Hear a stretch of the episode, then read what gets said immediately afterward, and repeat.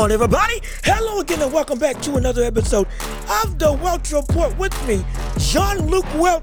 Make some noise, clap it up, get excited wherever you are. Like we always say, 'cause we are back with another jam packed episode for you all today, covering the world of sports, specifically boxing and the NFL on this episode, with the Philadelphia Eagles getting absolutely destroyed by San Francisco. Does this mean that we have overrated the Eagles as the best team in the league? And, but before we get to that, we have to talk about Ryan Garcia in his comeback fight against Oscar Duarte that ended in an absolute dynamite KO. What did that performance prove for Ryan Garcia in his development as he's coming back from his loss to Tank Davis? And as well as we got the fight that many people have been looking for, maybe have gone under the radar as we've seen so many big major events throughout the year. But Devin Haney versus Regis Prograis in Devin Haney's first crack at super lightweight for the WBC title, Regis Prograis' title. How is that fight going to go? My predictions on it all. We're going to talk about all this on this show. Thank you so much for tuning in. Thank you so much for listening. And without further ado, well, actually, before we do, leave a like on the video, comment, thoughts, and opinions. Subscribe to the channel and share the show with everybody that you know so we can build up this empire together on the road now to a thousand. That's right, we got our 500. Now we on our way to a thousand. Keep on sharing the show, please, so we can keep on getting this community bigger and bigger and bigger and bigger. All the places we'll go if we can keep this growth afoot and keep this growth arising as we continue to tackle everything that goes on in the But without further ado, let's jump right into what we need to cover. At least in terms of the, the last week talking about first Ryan Garcia versus Oscar Duarte. And since we're talking about boxing, we got to step into the ring.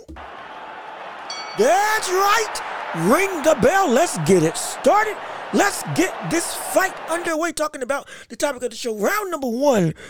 For this boxing segment of the Welch Report, we had to discuss Ryan Garcia knocking out Oscar Duarte in the eighth round. This was, there was some bad blood in this fight. Duarte was somebody who was calling out Ryan Garcia saying you ain't you ain't nothing. The country doesn't respect you. Mexico doesn't respect you. We call you Queen Ryan, not King Ryan. Shade left, right, and center all throughout the, the build up of this fight. And when they finally got into the ring again, Duarte was a competent, strong, dangerous opponent that could have legitimately knocked out Ryan Garcia. And what we saw was a tale of two stories when it comes to Ryan Garcia in this fight.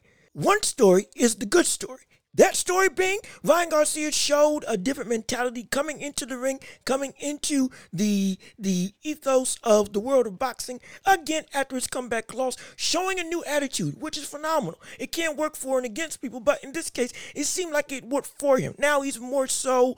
Uh, I understand. I gotta be tough mentally and physically, and he showed it, which was phenomenal. And in terms of in the ring and boxing, you I saw him using his jab more. I saw him aiming to catch Duarte with uppercuts throughout the fight, which was great. I saw him looking to catch openings that Duarte had in his guard, not afraid to throw leather, not afraid to throw power and all of that power and speed was still there. We didn't see him stray too far away from what got him to the dance, from what worked for him in terms of the success that he's had in his career so far. He didn't overly retool like we've seen other boxers, uh-huh, Anthony Joshua, uh-huh, but out, but we saw him take what he what has worked and look to try to build upon it to some extent, which I'm happy for. That's one side of the story. The other half of the story, however, is not a good half. It's not a great half. It's not a phenomenal half. It is indeed bad. Very, very bad. Reason being is because there's two things that make the second half of this story, in terms of what we saw Ryan Garcia do in this fight, bad. One, this is a man who, when he did utilize certain tactics, he would then stray away from those tactics. Again, he's got some of the fastest hands in boxing, and he's incredibly powerful, and he's incredibly tall, as well, big for the weight class that he was in going um, when he fought Tank. Now fighting at 140, 143, he looks great, filled out, phenomenal. He's always been a big kid, great, but he still isn't able to utilize the size that he has to his advantage in the capacity that it needs to be used. This is a man who, when he did utilize his jab early on, he then strayed away from it later in the fight, and it, got, it became less and less apparent that he was able to make that jab something that could work. Now, again, he did use it to frame. He did use it to posture the opponent and set up shots, which I love. We saw Shakur Stevenson do that against Oscar Valdez, and we've seen him do it against other opponents as well, which is great. Again, that's part of the good. But the bad is when he would stray away, he would stray away entirely. In opportunities that he should utilize that more and more, he opted not to. And because he opted not to, it really did mess up what could have been an even quicker night for him in terms of being the ability to get out Oscar Duarte and get him out early potentially. However, the other bad thing about what we saw with Ryan Garcia was that defense. Oh my gosh. What did we witness when we saw Ryan Garcia trying to get a new frame of mind in terms of being defensively sound? Again, one of the biggest concerns about uh, that I've had with Ryan Garcia is the fact that he sticks his chin up. It's the fact that he fights when he does fight tall. He fights too tall. He fights with terrible defense in mind that can opt for him to get open and get caught multiple times, like we saw against Callum Smith, like we saw against Gervonta Davis, and like we saw against Oscar Duarte. And how did he rectify that? By doing one of the most strange, awkward, and bad Philly shell defenses that I've seen potentially ever. And I'm not saying that as hyperbole. I'm not saying that as somebody just to be, you know, ooh, um, what's what's what, what's what's the word hyperbolic or just a, a, a grandiose. This is legitimate. I never seen something like that in the sport of boxing from somebody of the caliber that we see Ryan Garcia and other boxers at this stage in their career. Never. This was a Philly shell that completely turned away from Oscar Duarte. Made it so that there was not yes, there was nothing that Oscar Duarte could do in terms of cutting. He cut off essentially one side of Duarte's offense. I see the game plan, but the installation of that game plan was so bad. It was so bad. It was horrible. It was terrible. And he still got caught consistently when he would throw that when he would throw up that guard, taking too much unnecessary punishment. Yes, it protected him. I understand. It worked. But it didn't work to the degree that it needs to work, especially again for the where he's trying to go at 140 pounds. No, it, this is this was not good. Again, I just applauded him for not overcompensating for adapting his offensive game. But defensively, this was egregious. This this was egregious. This looked, and I believe the commentaries even said it. After getting news from the corner, this looked like something that was made literally in the ring, night of. And this wasn't one of those grandiose, oh my goodness, epiphany moments that was just a genius move like we've seen other boxers do to adapt and overcome. This was a move that was questionable. It was awkward. It was strange. It didn't fit Ryan Garcia in his style. Again, it worked, but we know if you follow boxing, we know it's not going to work in the long term. It's not going to work against Teofimo Lopez. It's not going to work against Devin Haney. It's not going to work uh, uh, against the upper echelon of 140. It's just not going to do it. It's not going to be something that will effectively make success breed for Ryan Garcia as his career goes on. If he wants to keep on fighting in this weight class and if he keeps on moving up, He's a big kid. He could keep on moving up. This ain't it. This ain't it. We've seen unpolished and unrefined Philly shells before. We've seen unpolished and unrefined styles of defense before. But we, but we, we saw that it fit who was doing it. And it was effective.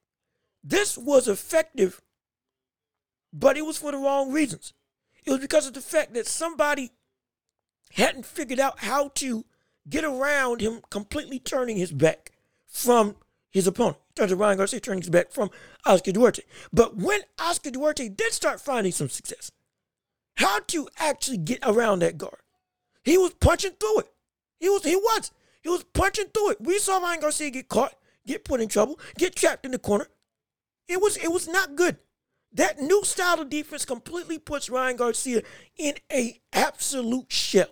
There is no way he can actively throw any semblance of offense when he's in that type of defensive Philly shell. It's so turtle like, not in a good way, in a bad way, where you can't poke your head out at all because there's no real angle to throw anything on your end. You impede their progress, understandable to some degree, but you completely nullify your own.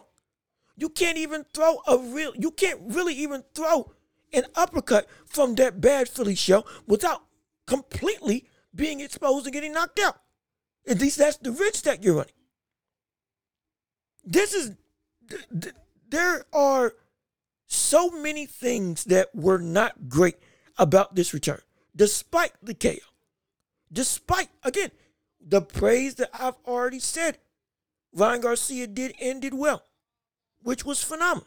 I'm not going to discredit where, where there should be credit. There was credit. There was some good. There was some real legitimate progress that was shown. The only problem was it was so overshadowed and minute for when it actually did show that it it didn't breed a great performance, though it was a knockout, a phenomenal knockout. But it didn't breed a great performance, not at all. That's not even mentioning some of the other overwhelming problems that we saw from Ryan Garcia. Still not using his straight punches, like his straight right as often as he should. Still not being, st- definitely showing that he can't fight in two distinct styles, not just from the guard and from being on the attack. When I'm talking about moving around the ring, he showed he couldn't really operate moving and punching. We know he's better on the back foot than on the front foot as a boxer. Yes, absolutely. Because again, the countering ability that Ryan Garcia and the potential that he has at his disposal because of his speed and power and that check hook that he's got at his in his left hand is insane. But despite that, that's with him taking gradual steps and baiting his opponent. But when he when he needs to move and still operate in some offensive ability, he can't do it. He's not great at it. He showed that he couldn't do it at all. There were times in this fight when he, Derrick James himself said, make Oscar Duarte move to mi- mitigate his ability to come forward and have effective pressure. Because he can't punch when he's if his feet aren't planted. Great observation by Derrick James. Absolutely. But in trying to implement that game plan, Ryan Garcia was moving, but one, the footwork in his movement wasn't all that great. It wasn't. And two, he wasn't able to throw anything while he was moving. He was he wasn't flicking out that jab to keep Duarte honest and keep him from just being able to stalk, stalk, stalk without anything coming his way. Yes, Oscar Duarte couldn't um, corner him and cut off the ring. That still didn't change the fact that against somebody that can, that's not going to work. To make a long story short, this fight really didn't show me what I needed to see from Ryan Garcia as he's trying to make his comeback to a title and come back from the loss that he had to Gervonta Davis. It just doesn't. Again, maybe it takes some time. Maybe it takes more training with Derrick James. Maybe it's going to take a couple fights. Fine. I better see Ryan Garcia be active and be willing to get in the ring more. I need at least four times next year in rapid succession. Because right now, Ryan Garcia is going to hit a plateau. We already know that he's not better than, than Gervonta Davis. Yes. We know that. But once he wants to fight people like the Teofimos, like the Devin Haney's of the world in his weight class, or potentially get a rematch with Tank at some point in time, which he said that he wants to do. He's got to show something different to give me any semblance of, hey, yeah, this brother's got a real shot. Because right now, this Ryan Garcia isn't showing me what needs to be shown. He isn't giving me any confidence to say, oh, okay, this progression is a progression that it may take some time, but something's going to build from it. Right now, it didn't. It hasn't shown. It hasn't. Even with the knockout. Even again, a sensational check hook that caught Duarte coming in on the inside, knocked him out in the eighth round. It, phenomenal. But it didn't change and still doesn't change that we still see a Ryan Garcia that is incredibly raw. And though we I saw some sparks of improvement, those improvements weren't where they needed to be in terms of consistency and how he used his tools, as well as overall improvement in all facets of his game. And to a degree, maybe some downsides or regressions in his game as well, like on the defensive end. He now defends like it looks like something we would see out of the amateurs. We're being completely honest. It worked, yes, but we know that's not gonna that that that, that can't be your main way to stop people from punching you. It can't. It can't. Because of anything. The biggest thing that, that leaves open is your body. Yes, we know you can't hit on the back, but at some point in time, you're going to get a ref that's going to say you're turning your back to your opponent. And where you get hit now is where you get hit. And since that's the case, liver shots wide open. Right on the, right here. I forget where your liver is, but right here in the in, in the middle of your side. You're open. You're open. With how Ryan Garcia defends with this new style of bad Philly shell, oh, it's wide open. Get somebody to see that and land correctly a couple times. We're gonna we're gonna t- they're gonna test that body again, like Duarte was trying to do, but they're gonna be more effective with it, more precise with it, more successful with it. So Ryan Garcia, you ain't show me really what you needed to show me when it came to your improvement. When it came to you showing new facets of your game. When it came to having the ability to give us a sign that you are a different fighter. Different animal, but the same piece. To quote the great Kobe Bryant in his commercial with Nike at one point in time. Are you a different animal, but the same beast? Right now? No. Right now, no. Right now, you you're a different animal. Sure. Sure enough, don't look like the same beast. You don't. Or to a degree, you do. And that's the bad thing. Let me rephrase it. You look like a different animal, but you do look like the same beast. And that's bad. Because the same beast, like I said before, had a ceiling.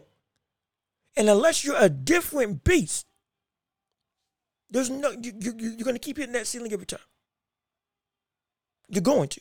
And right now, you didn't show me that you have evolved beyond where you need to evolve to. Hopefully, we see Ryan Garcia in the future to rectify these wrongs and to show more impressive performances.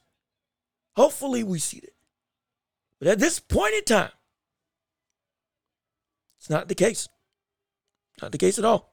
But now, as we transition to the next portion of this show, second round of the fight, talking about Devin Haney versus Regis Prograis for the WBC Super Lightweight title happening this weekend on December 9th. I believe that's the weekend. I can't remember correctly. Hopefully it's not on Thursday, like I got one of my other dates wrong earlier this uh, year. But despite that, we got to see this fight hotly contested. Father and, and strength trainer, returns to father, Devin Haney, strength trainer of uh, Regis Prograis have been going back and forth all night long, all year long, all month, however long they've been building up this fight, jabbing at each other all on Twitter, social media. It don't matter where, every chance they get, going at the other. This is a fight that's got again some real great implication, not just with the two fighters, but of just hype as a whole, we've been we're looking forward to this. This is going to be a good fight. Hopefully, yeah, that's what we're expecting. But how is this fight going to go? Who is going to come out as the new or still WBC Super Lightweight Champion? Well, let's break it down, shall we? Now let's jump into Regis Prograis. What does he bring to the table, and how in the world can he actively win this fight? Well, Regis Prograis, as we know, is strong like an ox. One of the biggest power punchers in the division. Legitimately can crack. Legitimately got pop to his name. However, this is a brother who does not, or in his last performance, didn't show good um, outing. Didn't show a good outing at all. Didn't show anything. He was very bad against Zorrilla. I remember I covered that. I talked about this fight on that show or on this show. I talked about that fight on this show. It was bad. That performance was bad. That performance was very bad. Yeah, he knocked down Zorrilla, but he also got knocked down by Zorrilla. And the knockdown, it didn't count, but it should have been a knockdown. He looked out of sorts. He looked confused. He looked strange. He looked uncomfortable all fight long. Yes, he won, but it wasn't good at all. It was not good at all. Zorrilla about took up a upset. It could have been if that knockdown had actually been, that fight might have been an upset. It could have changed the tide of everything. It did knock down the counter. But Zorrilla made Prograis look strange and bad. Worst performance of his career is what Zorrilla gave Prograis. Worst performances of Prograis' career was that Zorrilla fight. Now he's going up against a better boxer who's able to utilize his length and athleticism better than any opponent Prograis has faced to date. What does this mean for Prograis and how does he have a chance of being successful? He's got to do what Lomachenko did and operate on the inside. He cannot let Devin Haney be able to operate with his jab on the outside. Because again, Zorrilla was able to operate with straight punches, jabs, and straights, and was able to make that fight incredibly close, taxing, and awkward for Prograis to get around. Prograis, he had, he had trouble. Let's just face it, he had trouble. Absolutely he did. Prograis had trouble. Devin Haney is that is leagues better boxer than Zorrilla as a technical boxer. And he's got one of the best uses of his jab in the entire world of boxing. You got to be able to mitigate that by fighting on the inside. You got to make sure that you cut off the ring and you don't let Devin Haney be able to use his feet and his jab to stay away from your power. Force him to have to face your power. Force him to have to face the threat of getting knocked out. Because we know you got the power to do it. We know Devin Haney got rocked against, I believe, was was it was Jorge Linares? I believe. Linares, Ramirez, I think it was Linares. I could be wrong. Please correct me in the comments. But he's been stunned legitimately before. Saved by the belt. Now I don't say that as a means to say, okay, yeah, he's definitely gonna get clocked and knocked out. No. But I'm saying that the risk is there to hurt him substantially. And Prograis has the tools to do so. And the biggest reason why he's got the tools to do so isn't just because of his God given athleticism, talent, strength, and punching power. It is the fact that he is a southpaw. Devin Haney has always struggled against southpaws throughout his entire career. It's been a tough road for him to climb to beat southpaws. For some reason, they give that brother trouble every time. Every time. They give him trouble. Give him trouble every time. Lomachenko was a switch hitter, and he fought Orthodox and Southpaw against Devin Haney. Gave him fits. Now you're going up against a power punching Southpaw in Regis Prograis. If you're Devin Haney, Regis has a legitimate shot at catching him. He can catch him with a straight right down the middle. He absolutely can. He can catch him with a hook behind the guard. He can catch and hurt Devin Haney. He can put it on him legitimately if he's able to cut off the ring and not allow Devin Haney to utilize his feet as a means to keep the fight on his terms. You've got to sway the tide if you Regis Prograis. Because if you don't, you don't have a shot at beating him, in my estimation. I mean, puncher's chance, of course. We know this. It's a sport of boxing. But beyond that, no. No. You don't have a shot unless you're able to catch him, and turn that fight not into a fight, but into a brawl. Turn it into a real brawl, an infighting brawl where you can muscle Haney around with the, again, with the notion that you are going to be the stronger man in this fight. And we're going to get on that when we cover Devin Haney and his way to win. But right now, you're seen as the bruiser. You're seen as the the man that can control the fight with the strength and power. If you're able to get on the inside and utilize that, control where Devin Haney is able to go, mitigate his jab by smothering his jab, by getting on the inside and making the jab non existent, keeping him in front of you, cutting off his means of escape, making one side of the ring unaccessible, then you have a real shot at winning this fight. And you have a real shot at knocking him out. And if, if you catch him early and catch him right, oh, he can't go down. He can't go down. So that's Regis he doesn't have a shot at winning this fight. And he can win. But when it comes to Devin Haney, now he can win. And if he will win, I got Devin Haney winning this fight.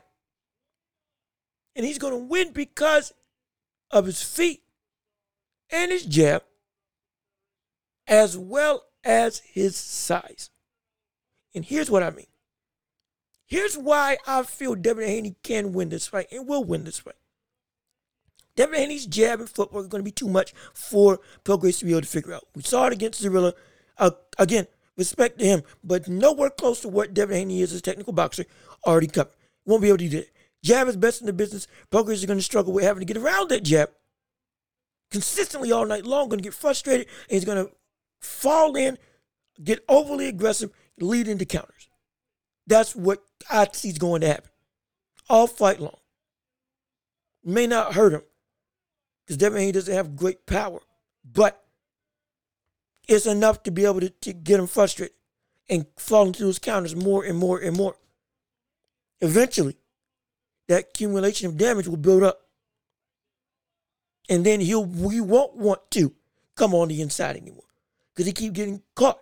Those pot shots, they may not hurt in the immediate, but you get caught with them enough, especially with the amount of holes that Regis Prograis has in his game and in his defense and in his ability to be open for counters. His willingness to lunge in unsafely. That accumulation of damage can build up and do some real hurt later on in the rounds. And it'll end in either a unanimous decision or potentially succumb to the damage and get stopped. Potentially. I'm saying the stoppage is probably unlikely. But the unanimous decision is probably what's going to happen. But it's going to be because he'll be able to outbox, use his footwork, confuse Prograis, make Prograis, again, lunge into counters, operate around the ring, never get hit with the power, and also use his size to control Prograis when he does get on the inside. Because while Prograis is seen as the stronger man, Devin Haney, I think, is going to be the bigger man in this fight. Reason being, Devin Haney's been big his entire career, similar to what we talked about with Ryan Garcia. When it comes to Devin Haney, now moving up to 140, now getting out of being drained physically, with him having to dehydrate constantly. We will see a Devin Haney who will be more flushed out, will be more rejuvenated, and be able to utilize his frame better than we've seen him do it before, in my estimation. We could see Devin Haney be deceptive. Could see. I'm not saying it will. We could see Devin Haney be deceptively strong. Not in terms of punching power, but in terms of being able to stand his ground and mitigate where Prograis goes, rather than the other way around. Not just with his feet and with his jab, but with his legitimate size that he has on him. Again, he is a big guy. He is a big guy in terms of Devin Haney. Prograis is as well for the weight class. But Devin Haney is legitimately a big guy, especially when he's able to when he rehydrates after the weigh-in. This is a man who we could see turn the tables on Regis Prograis and not allow Regis Prograis to stamp his power as a means of control, but turn it around and put Prograis on the back foot of not in terms of, oh, I'm a cold clock punch through you, but control you. If you get in on the inside, I can shove you off. If you try to clinch me up and force me somewhere, I can walk you back where I want you to go. You try to muscle me out or muscle me back into the corner, I'm not going to budge. That's what we could see from Devin Haney. If it indeed gets to Prograis gets on the inside and try to utilize the strength and power. We could see Devin Haney be able to counter that with his own power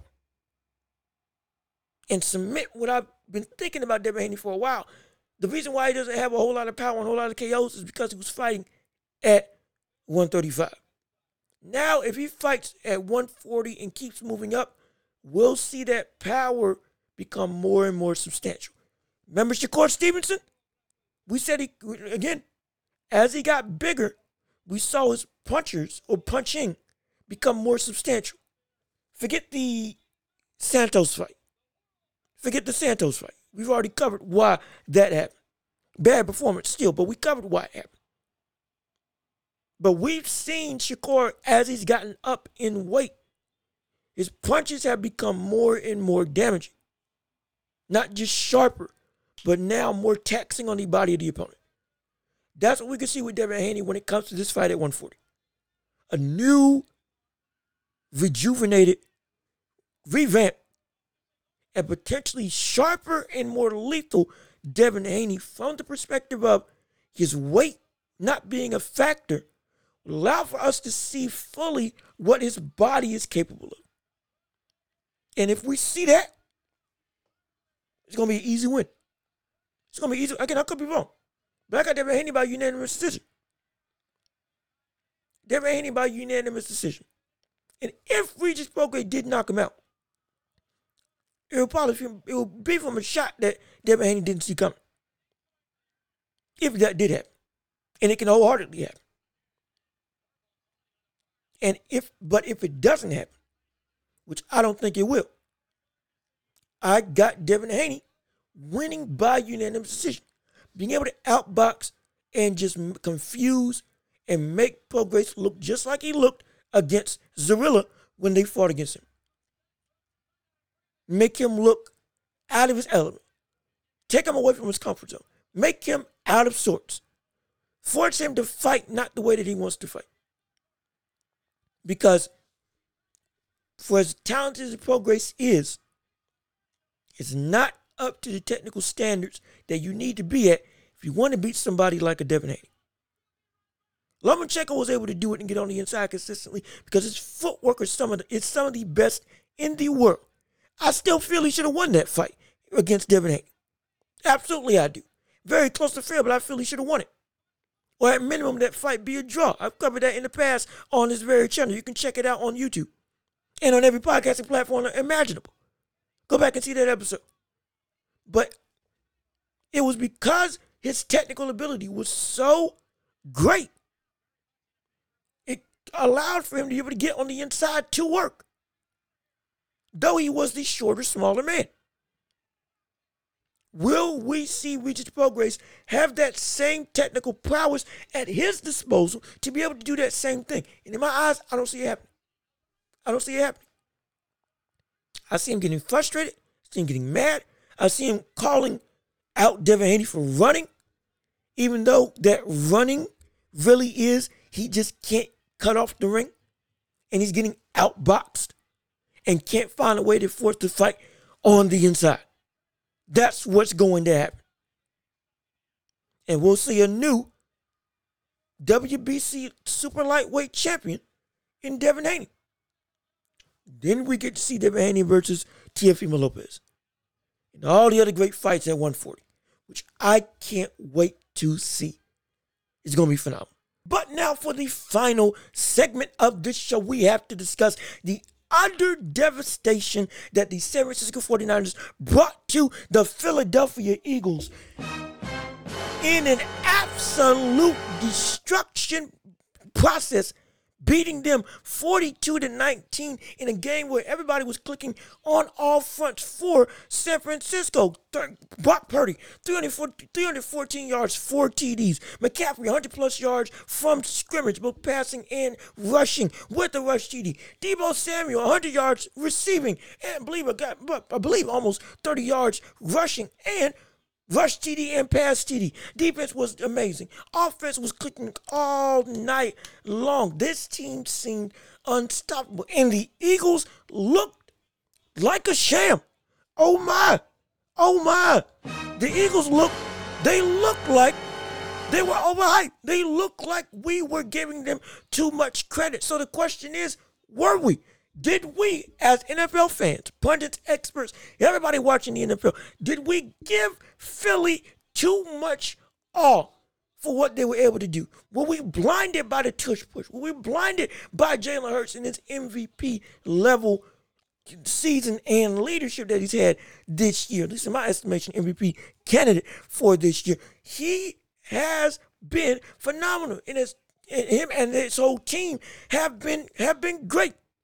They've even gotten a little rub off from the the Kelce and Taylor Swift uh, situation. We'll call it that. And the joys of relationship that they're having together with Travis Kelce and Taylor Swift. Even Jason Kelce's gotten some run off from that and just made the team beloved. Been one of the most dominant O lines in the league. A scintillating offense. Was it all a sham? No. No, it wasn't. No, it wasn't. The Eagles are as good as we've been saying that they are. They're not a fraud of a team. Their record isn't a fluke. It's not. But it, we were blinded to an extent as to what else was out there in terms of who's really, you know, who really should be in the mix. And we were saying San Francisco. I've been seeing San Francisco saying, oh man, they're a phenomenal team. Absolutely. But San Francisco, is, in my opinion, San Francisco as a built squad has always been talent for talent better than the Eagles. Philly's got great chemistry. And again, last season they played phenomenal. But this season they're not dominating teams like they were dominating last season. But they're still winning. Games aren't the games are a lot closer than they were in the they're not as convincing as they were last year with the Philadelphia Eagles. But they're still great. They're still phenomenal. They still should be a favorite for the Super Bowl. They still should be. But the 49ers should be seen as the best team in the NFL. A three headed offensive monster in Kittle, Deebo, McCaffrey. A defense led by Nick Bosa with Chase Young, who they just got, with Fred Warner, with a great backfield. They have everything. Coaching been phenomenal. Again, Wilks, who's I believe their defensive coordinator, has been great. And is again, what do you why do you think they were able to do what they did to the Eagles? They've got great all around talent in every facet of the game. They really do. And this team should be seen as the best team in football.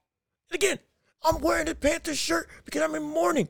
This is terrible for me. This is this is willingly pushing myself to work under the worst conditions possible as a Carolina Panthers fan. So I ain't got no dog in the fight. Absolutely. Hate, I hate waking up on Sunday to see the Panthers play. It hurts me to see the NFL as a whole because my team is in utter disgrace. We, there might as well be 29 teams in the NFL, not 30, because we sure ain't playing like one.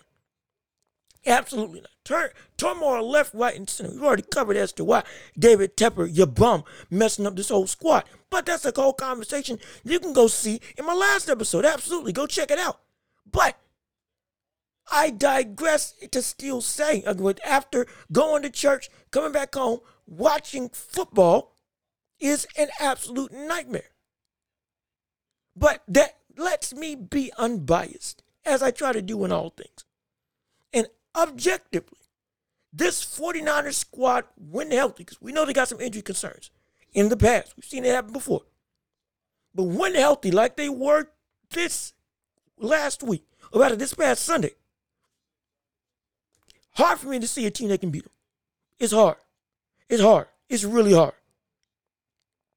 And the Eagles were not overhyped, but we expected more out of them than what they are potentially actually capable of.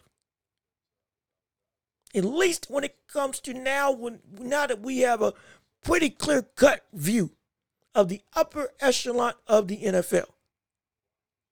It shouldn't be the Eagles at one. Should be the 49ers at one. Eagles at two. I mean, it, it, it, it's just the case. Because tit for tat, health for health, body on body, and production on production. Both these teams have been phenomenal. Both these teams have achieved a lot. Both these teams have become a force of nature in their own right. But once they faced up against each other, with everybody available, from my understanding, this is what happened. We were waiting on this game to happen. Two of the best teams in the NFL, two behemoths in the league. And the Eagles got slapped, slapped upside the head. It there this has for now it has to leave no doubt, at least for the immediate future. For the immediate. Up until next Sunday. It shouldn't be a question as to who's the best team in football. It shouldn't be. It really shouldn't be. 49ers right now have shown that they should be the favorites, the leading favorites to win the Super Bowl. They, sh- they should be. They really should be. This is a team, yeah, they got one more loss than the Eagles, but their production has been so phenomenal, so multifaceted. It's been great. To me, more impressive than what I've seen the Eagles do this season. And the Eagles have been phenomenal. This isn't disrespect or discredit. But again, it's it's it's it has to be now. Again, at least for this week, we have to say that yeah, the 49ers, I think we gave we discredited them to an extent because of how blinded we were by the noise and production that the Eagles were giving us as NFL fans. Again, tush push for about a month was the ire of everybody in the league until it was finally stopped, and I've never heard it from it again. They were perfect on QB rushes and the tush push all year long, except for one time. One time. After it got stopped, I don't think I heard from them since. I don't think I've heard anybody say anything about that anymore. It was a stupid argument trying to say, oh, it should be stopped. We should ban it. We should not do it. It's, it's, it's, it should be illegal. It's ignorant. It's been in the league literally since the league began. It's the most, it is the epitome. It is the most epitomized play in the NFL today and potentially in history of just what the NFL is. 11 guys on 11 guys scrunched up against each other. When the ball is hiked, everybody just pushes with all their might, gets as low as they can to the dirt. And it's just a battle of will and strength. Nothing more, nothing less. The epitome of three yards and a cloud of dust is on the line when that play is run.